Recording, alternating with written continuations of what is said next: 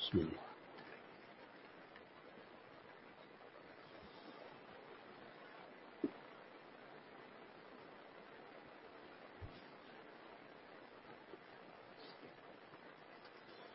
بسم الله الرحمن الرحيم. اللهم صل على سيدنا ونبينا ومولانا محمد وبارك وسلم.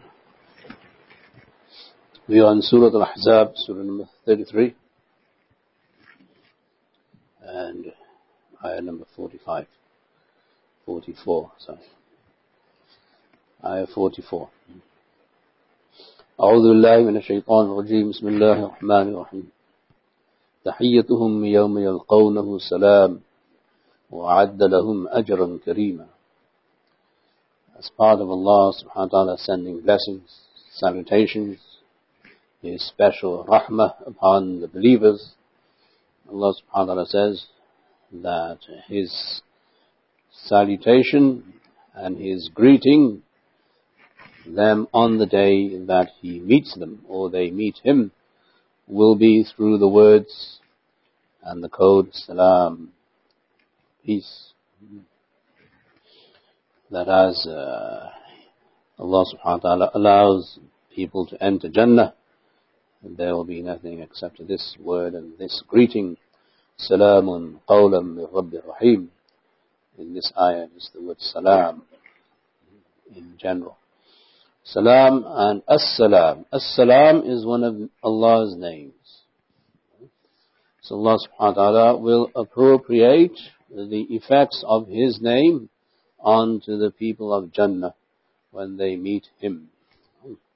So the ultimate, the eternal one who is all peace will grant peace to those who enter his uh, Darus Salam, the abode of peace. That is on the day of judgment.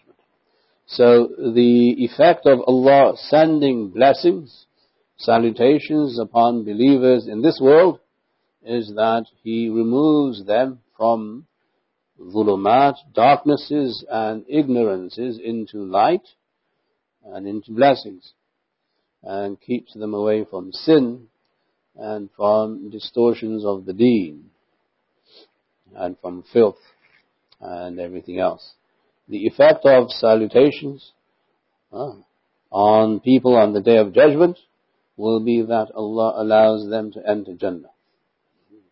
So Allah's sending salutations upon believers is uh, well, permanent. So is there. Right?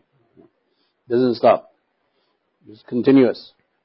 Allah continuously sends His salat, His blessings upon believers. In this world, the effect of that is that they're removed from ignorances and darknesses, and they walk in nur, in light. And the effect of that in the grave is that they're saved and protected from any punishment of the grave, and they're allowed to answer the questions of the grave very efficiently and quickly. And the effect of that, as they are resurrected, Allah gives them shade underneath His throne, and the effect of that in Jannah will be that Allah will say salam to them. Eternally and forever. So it's perpetual. It is not that Allah sends blessings upon a believer here once and that's it. No, it is perpetual. So this ayah is showing you the longevity of Allah's salawat and blessings upon all believers that this will be transferred and it will continue on the day of judgment, the day that they meet Him. يَوْمَ يَلْقَوْنَهُ When uh, Allah has prepared believers to meet Him on the day of judgment, it will be that uh, He has removed all the forms of ignorances and darknesses from them in this world and then also from the world of the graves and so on. وَعَدَّ لَهُمْ أَجْرًا كَرِيمًا And Allah has prepared for them a very noble and honorable reward. Kareem. Noble and honorable, which is Jannah. So here, what we see is the emphasis on Allah's preparing Jannah for believers. When you are having a grand wedding or you are going to receive a guest, you prepare and what, where and who do you prepare for? The guest. Where do you prepare the, the venue? So Allah is saying Allah is preparing the venue where you are going to meet Him. He is preparing this. Well, he has already prepared this. He is the architect, the designer, and everything else that goes along with any preparation for a venue.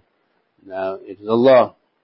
And if Allah is the maker, creator of this grand universe as we know it, then you can imagine His creativity and the beauty with which He's going to prepare Jannah for people whom He has favored.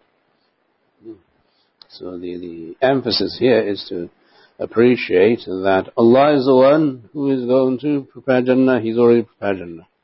And we should believe in Him and ask Him for permission to enter Jannah. When you have a grand palace and a grand palace opening somewhere, or you have a building or house or housewarming uh, reception or whatever festivities you have after you've built your mashallah magnificent beautiful house and everything's uh, lined up and everything's arranged and the decor is there and the food is there. So Allah is asking us as believers to use our imagination to conceive of how He's going to prepare our reception on the day of judgment, which shows that He is noble and He is honorable. Ajran Karima, a noble reward, an honorable reward. One of Allah's names is Al-Kareem, the honorable and the noble and the generous. So with that eternal nobility and generosity and honor, Allah subhanahu wa ta'ala is, is now encouraging believers, look forward towards that moment when your eyes are on Jannah. And when our eyes fall on the gates of Jannah, inshallah, Allah make us that way, we will not leave the doors and the gates of Jannah for 40 years. We'll stand there mesmerized with the decor and the detail and the grandeur and the beauty and everything else that goes along with Allah's decorating the gates of Jannah. That's 40 years in front of the gate. Kareem, hmm, noble, generous. So, Allah is saying, when you believe in the eternal, He's going to give you reward according to who He is and how He is. And that is the greatest incentive for believers, as you'll see, inshallah, if you get there today, in the coming ayat. Anyway, يا أيها النبي إنا أرسلناك شاهدا ومبشرا ونذيرا وداعيا إلى الله بإذنه وسراجا منيرا We're already, already here in this ayah, the one I just spoke of. O Nabi, Ya أيها النبي, O Nabi, O Prophet, Indeed, we have sent you as a witness, and we have sent you as a bearer of glad tidings, Bashir, and also as a warner. And we have also sent you as a inviter, a caller to God, to Allah, with His permission, with His leave. وَسِرَاجًا مُنِيرًا And we have also sent you as a luminous beacon, as a light and a shining light, which illuminates others and illuminates the path of others and the minds of others and the actions of others and everything else that comes along with guidance. This is an ayah of the highest praise for the Prophet People have written books on this ayah on these ayat and people, when they talk about this ayah, they'll spend at least four or five hours explaining the beauty of this ayah. Anyway, we don't have four or five hours, but we'll see what we can do. First of all, in the, the interest of, uh, as I mentioned two weeks ago, that Allah subhanahu wa ta'ala does not address Muhammad sallallahu alaihi wasallam as Ya Muhammad. Out of honor and dignity and respect for the Prophet sallallahu alaihi wasallam, Allah doesn't mention Ya Muhammad, O Muhammad. He doesn't do that. That will be dishonorable. Yeah, that will be not very noble. So here he addresses the Prophet wasallam as Ya Ayyuhan Nabi, and that's how the surah starts also. The surah starts with Ya Ayyuhan Nabi. And here again Allah subhanahu mentions Ya Ayyuhan Nabi, O Nabi, meaning that you are so dear and precious to us. It is as if you are the only Nabi. And in Aqidah it is the truth. Every other prophet came as a branch of the Prophet sallallahu. His nabuwa is the original nabuwa. His prophethood is the original prophethood in eternal, uh, in the eternal knowledge of Allah subhanahu wa ta'ala. Every other prophet came as a result of his prophethood because he is Khatamun Nabiyyin. He is the seal of all prophets. So, here Allah subhanahu wa ta'ala is addressing the Prophet sallallahu and informing the Ummah that this is who we believe this person is. He is a Nabi. He is the one who has come to warn you and to inform you, because the word Nabi includes this meaning. You understand the etymology of the word Nabi. It can mean one of two things. One is preferred, the other is not preferred. It could be from the word Naba'a, Nabu'a. If it's from the uh, latter, that means someone who is perched on a high ground and he can see everything in front of him so that he can warn people of this danger and that danger.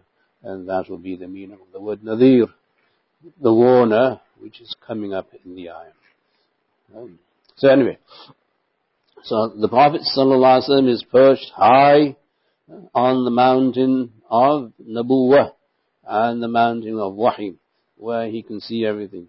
He sees what's going to happen to people when they die and on the day of judgment because Allah has informed him of all of those details. So, O Nabi, I want you to inform others of this reality also. What is that? That indeed we have sent you as a witness.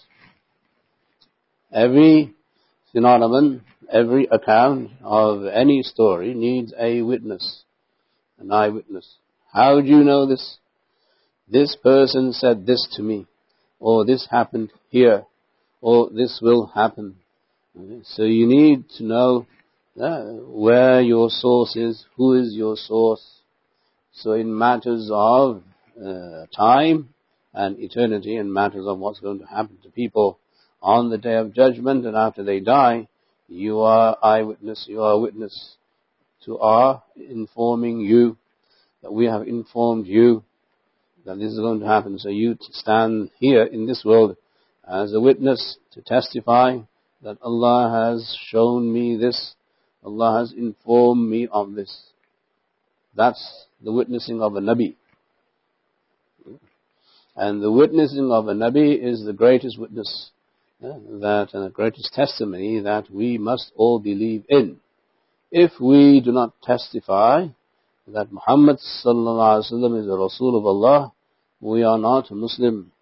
وَأَشْهَدُ أَنَّ مُحَمَّدًا عَبْدُهُ وَرَسُولُهُ We testify to the testimony of the Rasul sallallahu alaihi wasallam as part of our iman, as part of our aqidah, part of our Islam. So here, Allah is saying to the Nabi, inform people that we have sent you as a witness to our Lordship, to our divinity, and to whatever news and information we give you, as a Nabi, let people know that you are the first witness. And following the Prophet's witnessing, we witness as a result of believing in him as a Nabi. So if there is proof, conclusive proof, this is what Allah said, And this is what Allah wanted the Prophet ﷺ to say. We must bear witness that that is true and correct. If we do not, then we are not believers. If we disagree with whatever issue there is to disagree with, that is one thing. If we say that this is not true, that's a different thing. You cannot deny nor reject anything that the Prophet ﷺ came to deliver as a Nabi. And that's the meaning of this ayah. That Allah chose the Prophet ﷺ to be His witness on earth and then uh, on the Day of Judgment also. We must testify to that. So if He said this, then it's true. Do we understand it? Maybe, maybe not. Do we like it? Maybe, maybe not. Do we like the idea that there will be angels in the grave asking us these questions? No. I don't look forward to it. Do we believe in it? Yes. So because we don't like something doesn't mean say it's not true. Right? There's a, there's a, a person who's running for presidency. Do we like him? But is he running for presidency? Do we like it? No. Is it true that he is a candidate? Likewise, on the other side, do we know that Muhammad sallallahu alaihi wasallam is a Nabi? Testify to that. He said, yes. Do some people like it? No. Muslims like it because that's part of the Iman. That's part of the Aqidah. If they don't like the Prophet ﷺ being a Nabi, they're not Muslim. Period. You must have that level of love for the Prophet ﷺ also to show that you love this person whom Allah has appointed. So there we see, Inna arsalnaka. We have sent you, we have appointed you. This is by divine instruction and uh, commission that Allah chose this one person to be His witness for people on earth and on the day of judgment. Also, this is the greatest honor uh, that any human being has received from Allah subhanahu wa ta'ala. And on the day of judgment, everybody including all the other prophets, will testify that Muhammad is Rasulullah. As is borne out by many hadith, hadith of shafa'ah, intercession, etc. will show you uh, this is how Allah subhanahu wa ta'ala will raise the ranks of the Prophet sallallahu alaihi wasallam. وَرَفَعْنَا لَكَ ذِكْرَكَ You know, adhan, we also say, وَاشْهَدَنَّ مُحَمَّدًا Muhammad Rasulullah. So with the Tawheed of Allah, we also say Muhammad is Rasulullah, so that we witness His witnessing. وَمُبَشِّرًا وَنَذِيرًا And also as a giver of glad tidings, a bearer of good news, bashara.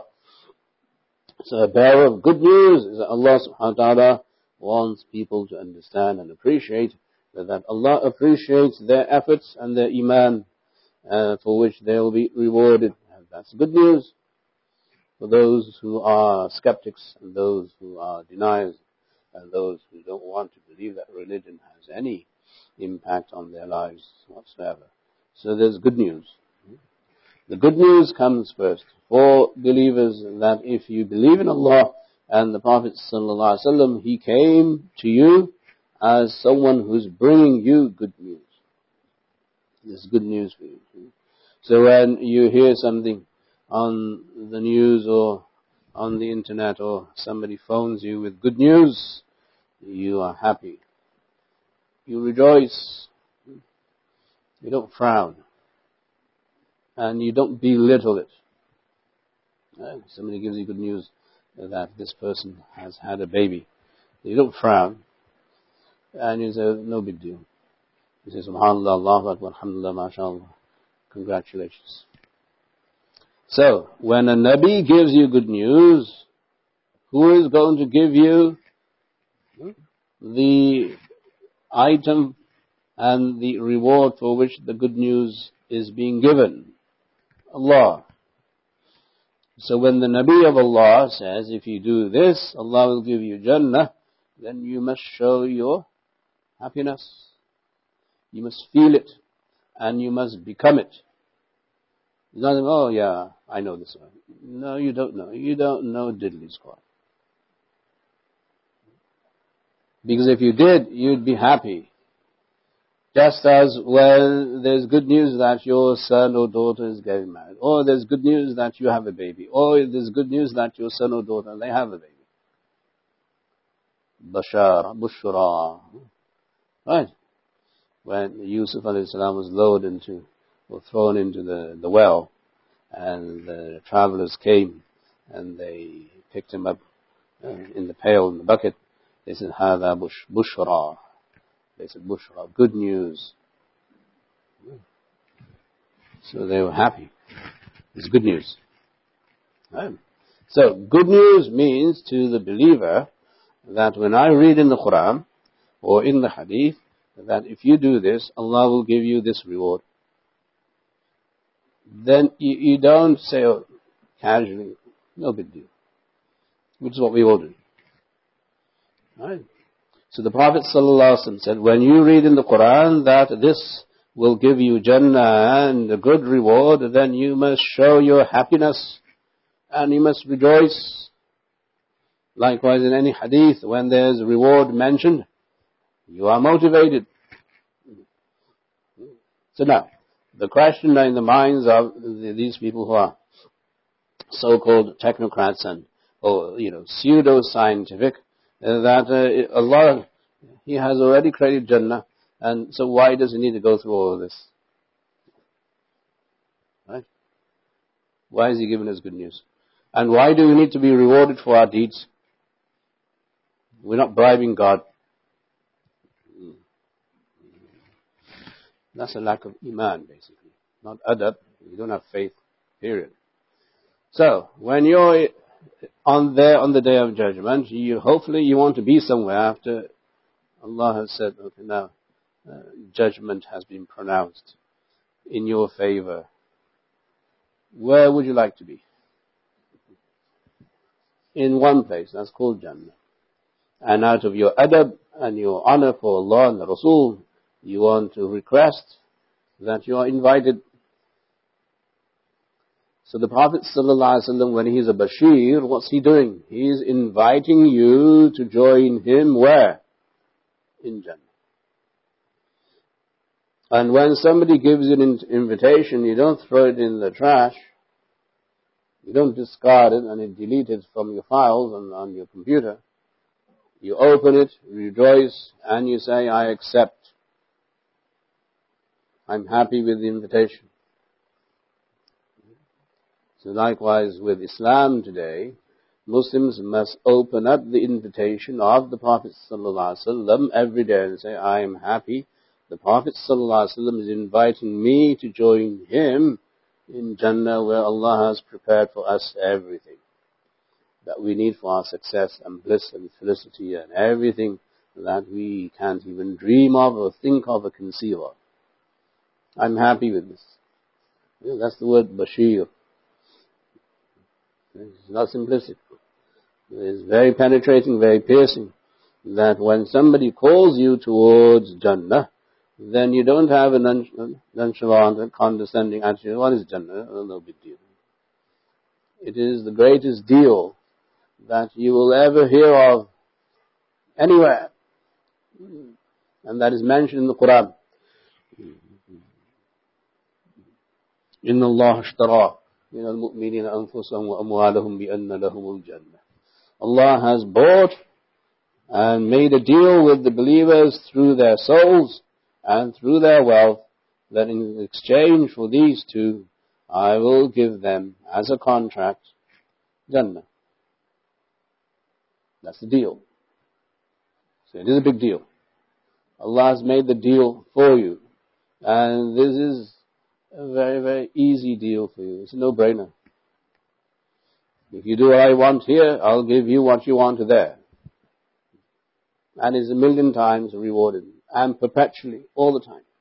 That you do one good, good deed here, you'll be rewarded eternally for that good deed, and you'll benefit from your reward in the hereafter. This is Bashir, the Prophet being a Bashir. He's giving glad tidings to those who believe and do good deeds, And then those who received the glad tidings, they rejoiced and they were happy. They were pleased with Allah. Allah was pleased with them. At the very least, they were content. They weren't angry. They weren't frustrated. They weren't depressed. And they weren't confused that why do we need to do this in Islam?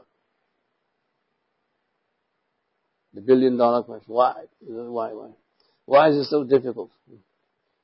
Why is anything difficult in life? So the early Muslims, the Sahaba, when they heard this ayah and this news that Allah subhanahu wa ta'ala has sent the Prophet sallallahu alaihi wasallam to give us good news, then they rejoiced. Good news brings happiness and smiles to the faces of the people who receive the good news. If this good news does not bring happiness and smiles to the Muslims of today, then there's something wrong with them. There's nothing wrong with Islam. Right? If somebody gives you, mashallah, a million dollars, it doesn't matter how rich you are. No, right? I accept. Right? Somebody says, I'm going to give you this as a gift. You accept, no matter how small it is, because that's good news. This news that Allah has prepared for you Jannah and the Prophet ﷺ has been dispatched, uh, commissioned by Allah as the divine commission to be His representative to tell all human beings that if you do this, Allah will reward you immensely. So human beings, human beings should rejoice, and that is mentioned in the Quran. قُلْ بِفَضْلِ اللَّهِ وَبِرَحْمَتِهِ فَبِذَلِكَ فَلْيَفْرَحُوا Say, O Muhammad sallallahu alaihi wasallam, because of Allah's rahmah and fadl on you, you should be happy. فَلْيَفْرَحُوا You should rejoice. Allah's rahmah is Islam and Allah's fadl is Jannah. Allah is promising you as good news that He's going to give you this, then you should be happy. It's not a question that you acquiesce to Islam. No, you should be happy that Allah has given you good news through the Prophet this happiness must be exposed.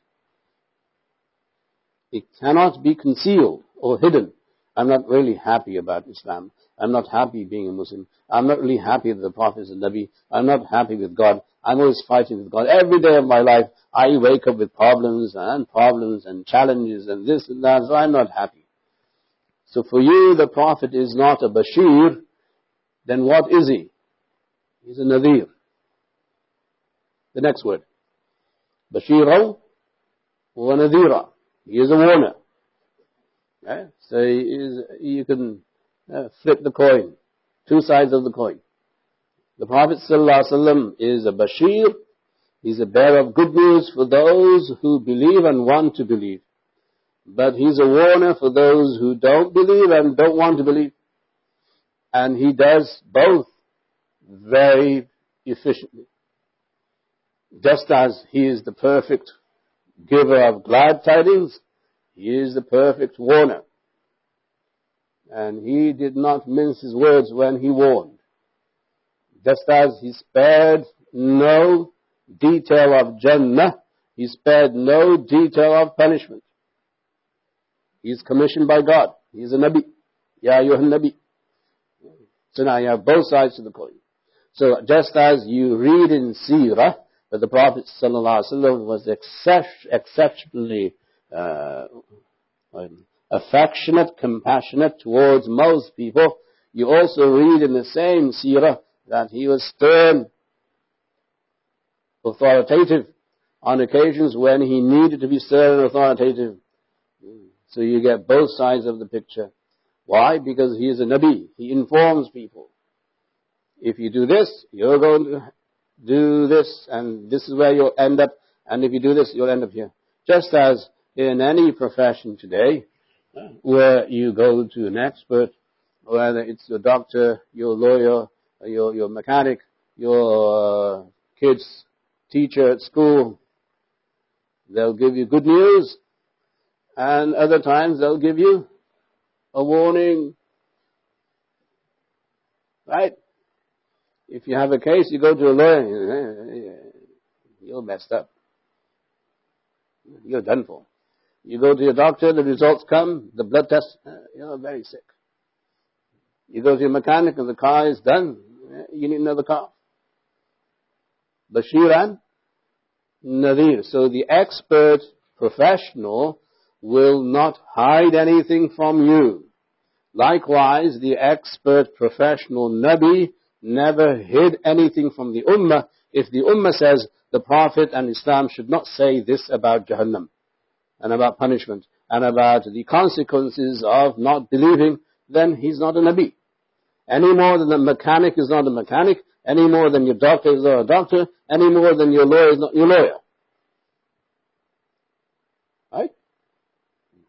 So Bashir is good. Nadir is your warner. So out of compassion, the Prophet ﷺ warns us, if you don't do this, you're going to end up there. And if you do this, you'll end up there. This is the role of the Nabi, meaning the Nabi is not someone who's going to spare the Ummah if the Ummah doesn't want to believe. He will do both. So the Sahaba, because they wanted to believe, they acted upon the good news and they longed for the good news. And those amongst the people of Medina who were not believers and they were munafiqun and hypocrites, whenever the Prophet gave glad tidings, they mocked him. They ridiculed him. And whenever he gave them bad news or warnings, they said, what kind of Nabi is this? What kind of prophet is this? Now, unfortunately, this has become a representation of most people nowadays in this time and this era where Muslims only want to hear good news. And the reality on the ground is there's nothing but bad news. Nothing but bad news, unfortunately, right? You turn on the news, there's no good news. News means bad news. Everywhere. The only good news is perhaps uh, uh, in the sports section or in the weather section where there's going to be a nice day, nice week. Perhaps that too. Even there is bad news all the time. So we cannot be selective and too fussy about the news that we hear. The weatherman has to tell you the bad news. Does he not? If a hurricane is coming, he better tell you the hurricane is coming. And if he doesn't, you'll blame him. Right. Likewise, the Prophet ﷺ being a weatherman, he's giving you bad news. Hurricane is coming, so take what? Uh, yeah, preemptive action, precautionary action, and make sure that you avoid the potential danger that's coming. If it comes, then you're safe. And if it doesn't come, then you're still safe that you have listened to the advice of someone who knows what's going to happen tomorrow. This is the way we see the Prophet ﷺ, that he came to give us good news and he also came to warn us. You must take both. If you leave one at the expense of the other, then you are not testifying to the Nubuwwah of the Prophet ﷺ. You don't believe he's a Nabi because you want him to do this and not that. This is the way we should appro- uh, appropriate the meaning understanding of this ayah and any other ayah where there's bashara and where there's indar, where there's good news and when there is a warning. It is part of life. We cannot afford to become so picky and fussy about Islam and what's mentioned in the Quran and Hadith about uh, Allah subhanahu wa ta'ala's wrath. Right? Because it's part of your aqidah. Anyway, we can go on and on about this issue, but you understand what I'm saying. Allah subhanahu wa ta'ala sent the Prophet to do this. So the Sahaba understood this and they prepared themselves for Jannah and they prepared themselves not to go to uh, the other place. And this is what the Muslims should do today. That they should take what the Prophet gave them with absolute truth and conviction that He is here to guide us. He is not here to hurt us. Islam is here to guide us. Islam is not here to hurt us. And this is the way Muslims should present themselves in front of their own family members first. Okay? Their spouses and their children must see how happy they are to be Muslim. Charity starts at home. If any member of your family sees that you are not happy with Islam, then that will open up a floodgate of questions and denials and rejections in the minds of your spouse, in the minds of your children, in the minds of people around you. That uh, pleasure must be displayed and spoken of absolutely, unconditionally. Then you'll get people around you who believe, okay, well, this man is good, or this woman is good. Look at this man, and look at this woman. So confident, mashallah, alhamdulillah. So courageous, mashallah, alhamdulillah. So convinced that Islam is good. You show your skepticism, then you will create and breed people who will turn into atheists. Hands down. That's just cause and effect. Okay? Because company rubs off.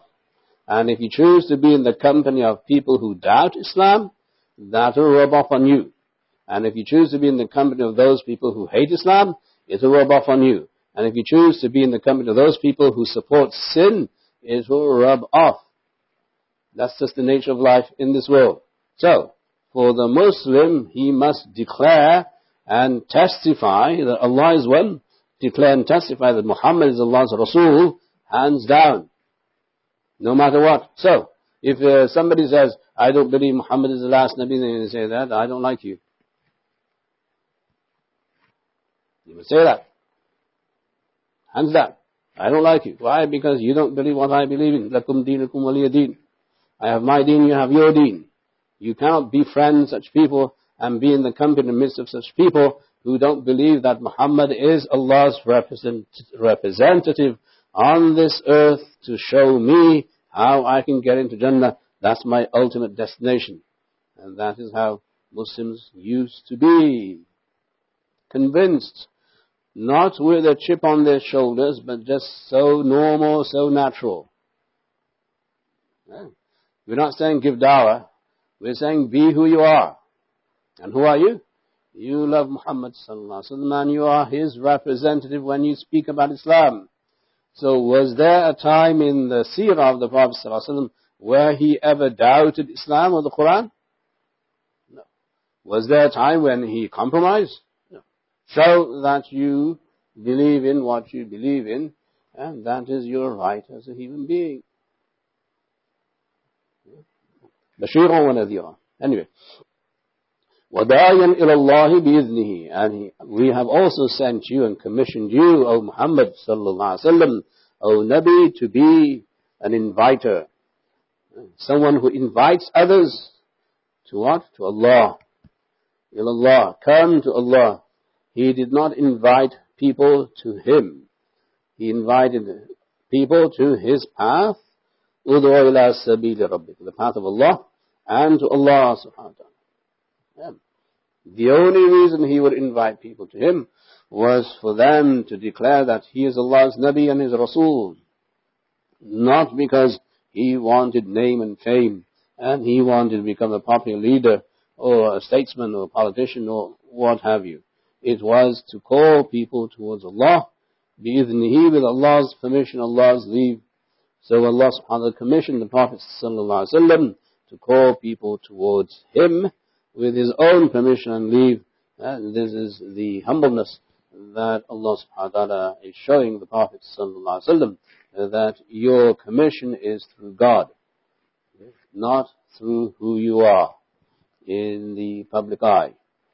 You represent Allah subhanahu wa ta'ala, you are Rasulullah and you are the Nabi of Allah subhanahu wa ta'ala. So you call people towards Allah. When you call people towards Allah, you will see that Allah has both types of names and attributes.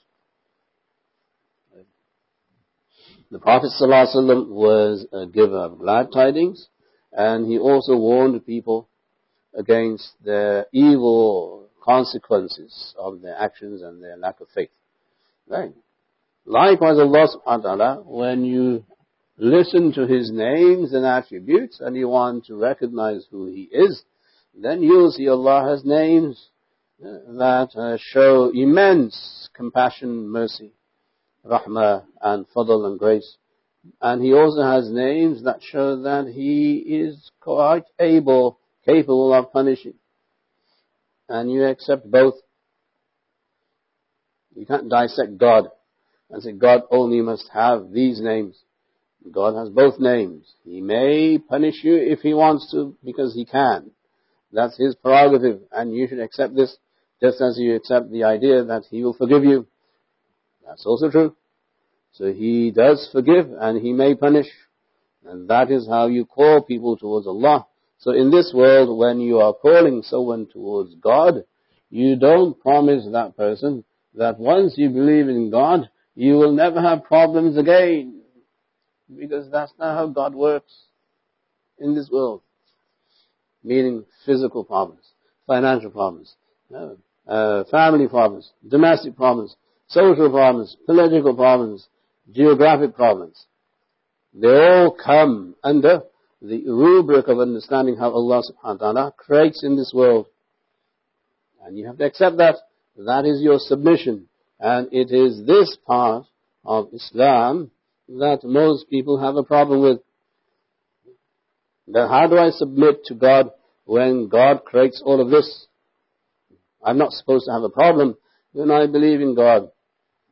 That's because you have not followed the human being who is Rasulullah sallallahu alaihi wasallam. Who believed in God the most? Who had faith in God the most? The prophets, the Anbiya. Is that true? And from them who? The Prophet Muhammad sallallahu alaihi wasallam. Did he have problems? That's what your seerah tells you. Unless you're reading another seerah. I don't know which seerah book of the Prophet ﷺ shows you as a Muslim that the Prophet ﷺ did not have a problem because he believed in God. In fact, after he received wahi and nubuwwah, he had more problems, not less. Right? Da'iyan ilallah, we have chosen you to be someone who invites to Allah because you have understood how Allah works, how the product that Islam is, how it works. So when you invite people to Allah, you don't say or promise them that you'll be exceptionally uh, problemless. You'll be immune to all the allergies of life. It doesn't happen. It didn't happen for him. It didn't happen for the Sahaba. Did the Sahaba have problems? Sure they did. After the Prophet left this world, did the Sahaba have problems? Sure they did. Unless, again, you're reading the wrong book.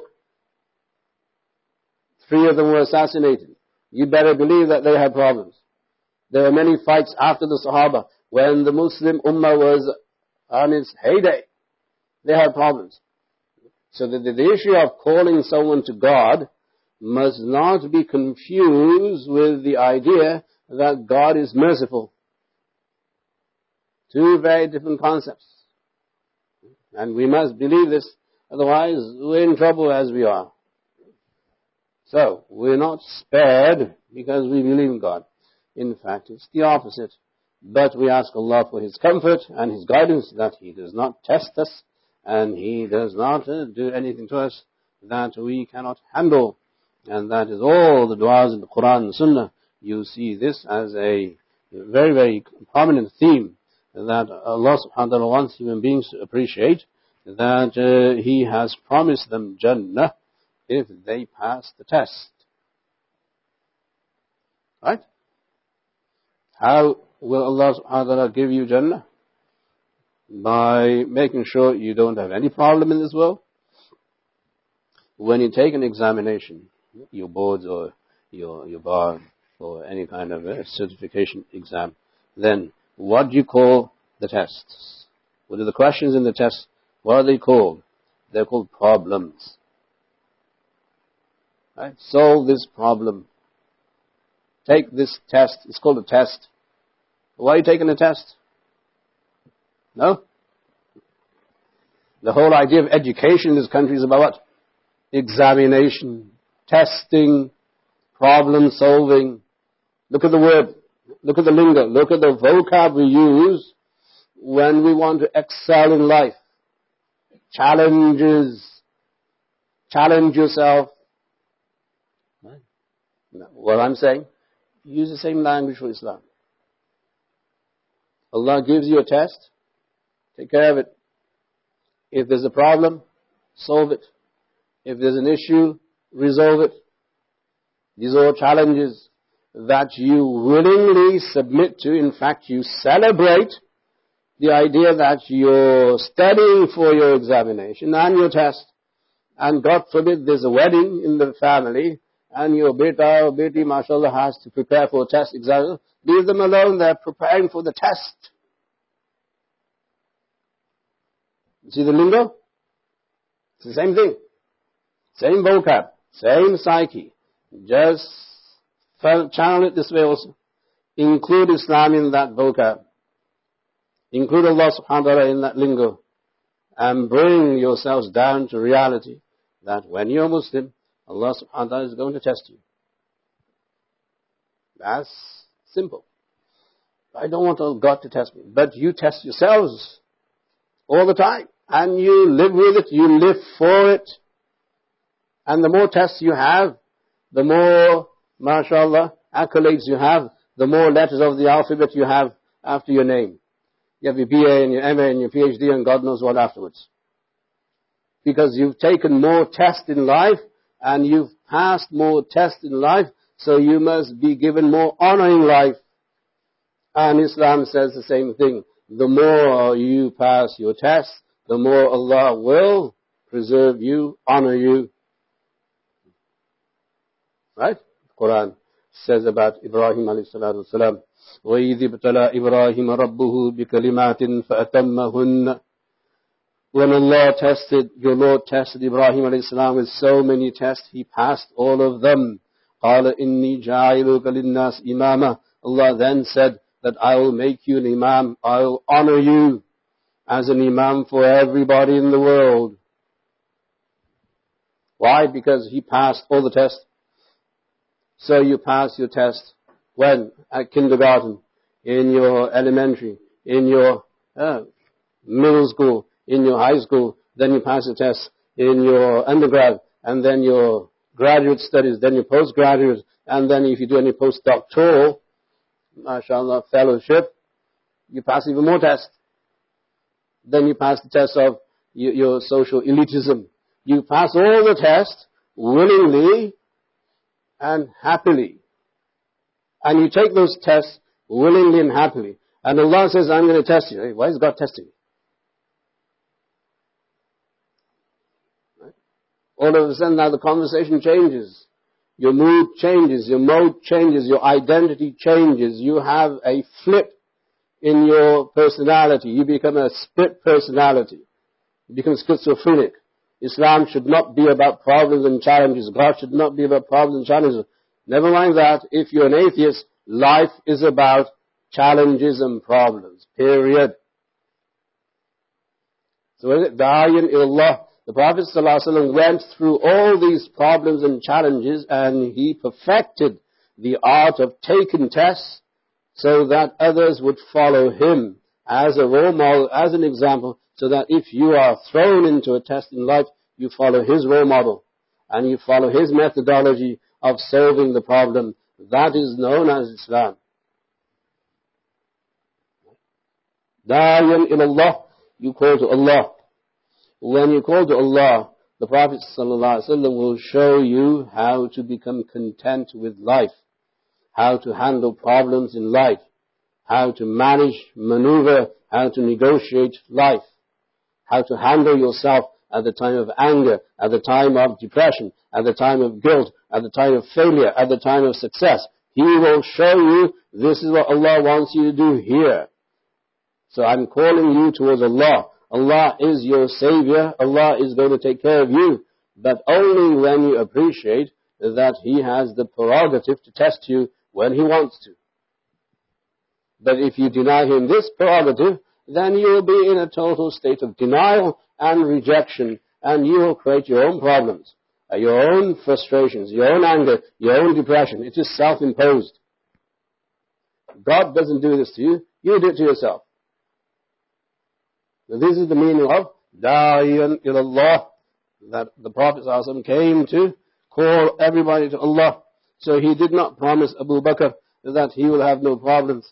He didn't promise anybody else in the Ummah that you won't have problems because you believe in God, but I'm calling you to God. Very realistic and very human. Right?